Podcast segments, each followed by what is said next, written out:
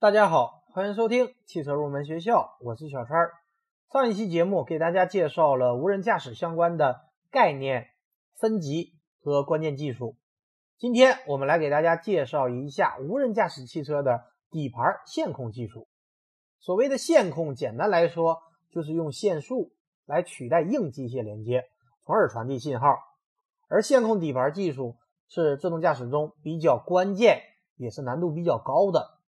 线控底盘技术主要有三个方面的内容，包括线控驱动、线控制动和线控转向。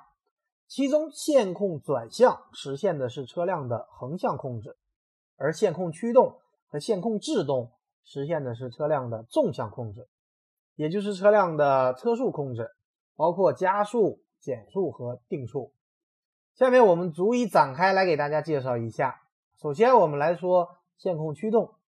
线控驱动的核心就是速度控制，也就是实现加速或者维持一个稳定的车速行驶。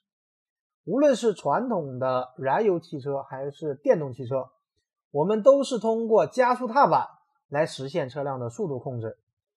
这是驾驶员实现车辆速度控制时唯一需要的输入。而对于无人驾驶汽车的驱动控制而言，目的就是需要控制系统。能够替代驾驶员的操作，自动实现对加速踏板的控制。下面我们分开来说一下传统燃油汽车和电动汽车实现线控驱动的方式。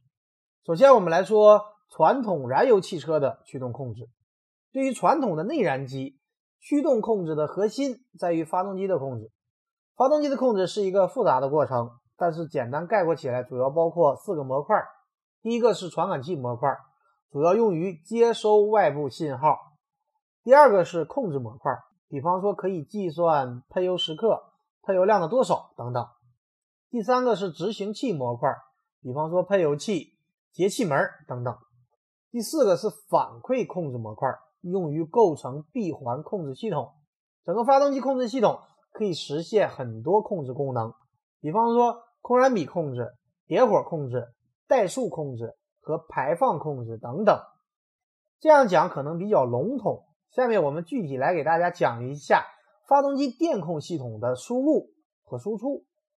电控系统的输入主要是一些传感器信号，比方说空气流量传感器、爆震传感器、温度传感器、轮速传感器、凸轮轴相位传感器、氧传感器和节气门位置传感器等等。除了这些传感器的输入之外，另外一个。非常重要的输入就是加速踏板位置传感器。我们仔细对比一下这些传感器信号，就可以发现一点：除了加速踏板位置传感器是由驾驶员控制输入以外，其他的传感器都是用于控制系统内部控制的，也就是说不需要我们驾驶员进行操作的。然后我们来说一下输出，比方说电动燃油泵、火花塞、喷油器。点火线圈和电子节气门等等，其中电子节气门是由加速踏板位置传感器进行控制的。从这一点我们可以看出，虽然发动机控制很复杂，但是对于驾驶员而言，我们只需要进行油门踏板的控制就可以了，继而控制节气门开度，实现速度控制。其他的事情，发动机电控系统都会自动完成。所以，传统内燃机想要实现线控驱动。首先要实现的就是加速踏板或者节气门位置的线控功能。这里来给大家介绍一下节气门的结构，方便大家理解。节气门包括传统节气门，也就是机械式的节气门。机械式节气门从加速踏板到节气门中间是通过一套机械结构直接连接起来的。这样的好处是反应延迟小，驾驶员踩下油门立马就会有响应。但是缺点就是没有办法应对复杂道路下的各种工况，油耗和排放也不能得到很好的控制。后来就产生了电子节气门，电子节气门取消了踏板和节气门之间的机械结构，而是通过加速踏板位置传感器检测油门踏板的位置，这个位移就代表了我们驾驶员的驾驶意图，然后把这个信号传递给 ECU，ECU 根据其他传感器反馈回来的信息。进行分析和计算，得到最佳的节气门开度，然后驱动节气门控制电机驱动节气门。通过上面的介绍，我们可以发现，既然对于驾驶员而言，我们只需要进行油门踏板的控制，就可以控制节气门的开度，进而实现速度控制。其他的事情，发动机电控系统都会自动完成。所以，传统的内燃机汽车想要实现线控驱动，只需要实现油门踏板的自动控制，来取代驾驶员，就可以实现线控驱动。比方说，在油门踏板的位置增加一套执行机构，模拟驾驶员踩油门。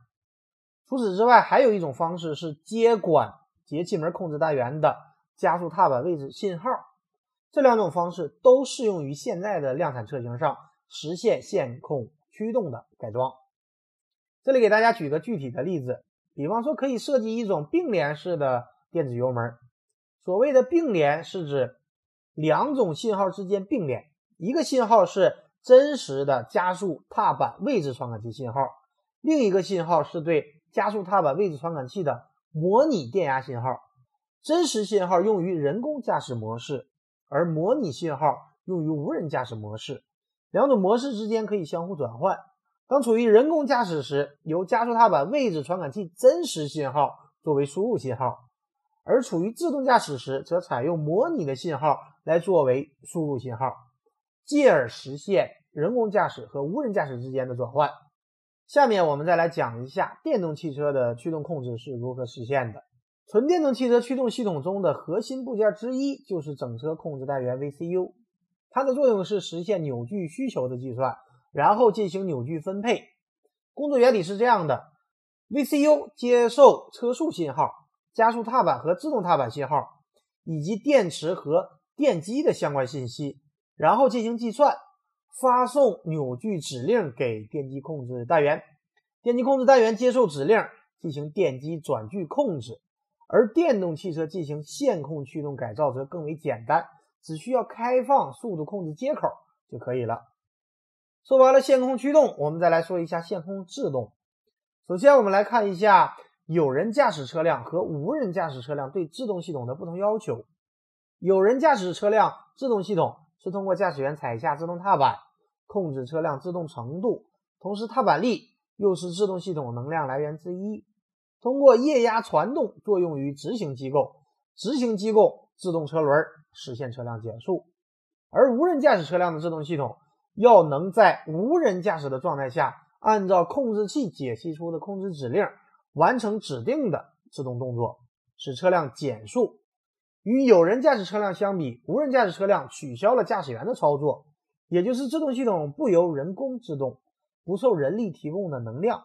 需要能够自主完成自动减速。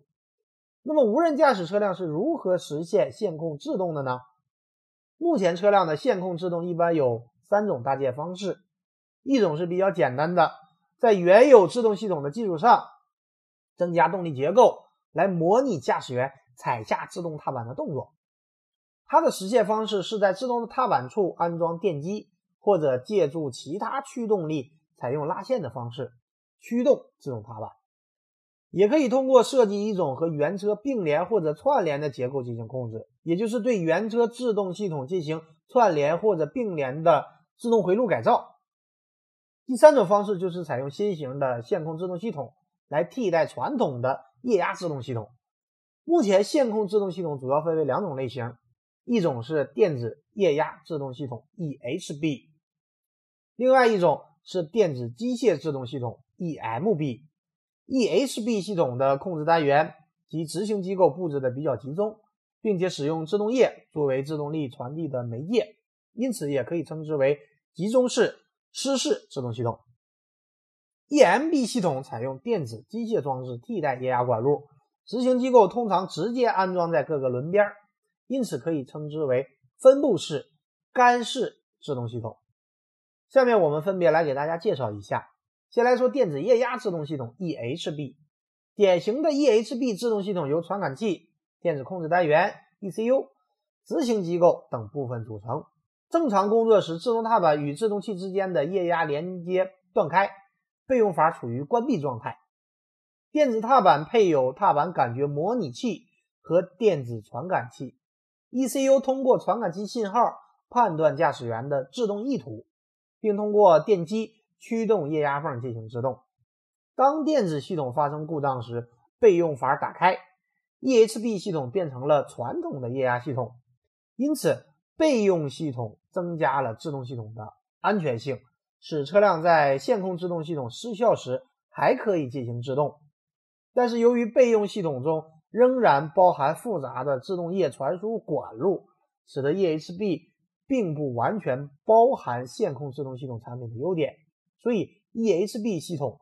也被视为线控制动系统的先期产品。然后我们来说一下电子机械制动系统 EMB。在 EMB 系统中，所有的液压装置，包括主缸、液压管路、助力装置等等，均被电子机械系统替代。液压盘和鼓式制动器的调节器也被电机驱动装置取代。EMB 系统是名副其实的线控制动系统。EMB 系统的 ECU 需要根据制动踏板传感器信号以及车速等车辆状态信号，驱动和控制执行电机来产生所需要的制动力。EHB 系统具有很多优点。首先，由于执行机构和踏板之间无机械或液压连接，缩短了制动器的作用时间，可以有效减小制动距离。另外，由于不需要助力器，可以减小空间。布局也比较灵活，并不需要制动液，系统质量轻，并且比较环保。其次，在 ABS 模式下无回弹振动，可以消除噪音，便于集成电子驻车制动等附加功能。但是目前电子机械制动系统 EMB 技术还存在很多难点。总结来讲，电子液压制动系统 EHB 系统由于具有备用制动系统。其安全性在用户的可接受性方面更具有优势，是当前主要推广量产的方案。而 EMB 虽然具有很多优点，但是由于缺少备用制动系统且缺乏技术的支持，短期内很难大批量的应用，是未来发展的一个方向。无论是何种形式的线控制动系统，它的发展对于无人驾驶汽车的发展是至关重要的。好的，以上就是本期节目的全部内容。下一期节目，我们继续来聊无人驾驶汽车的专题。感谢大家收听今天的汽车入门学校，我们下期节目再会。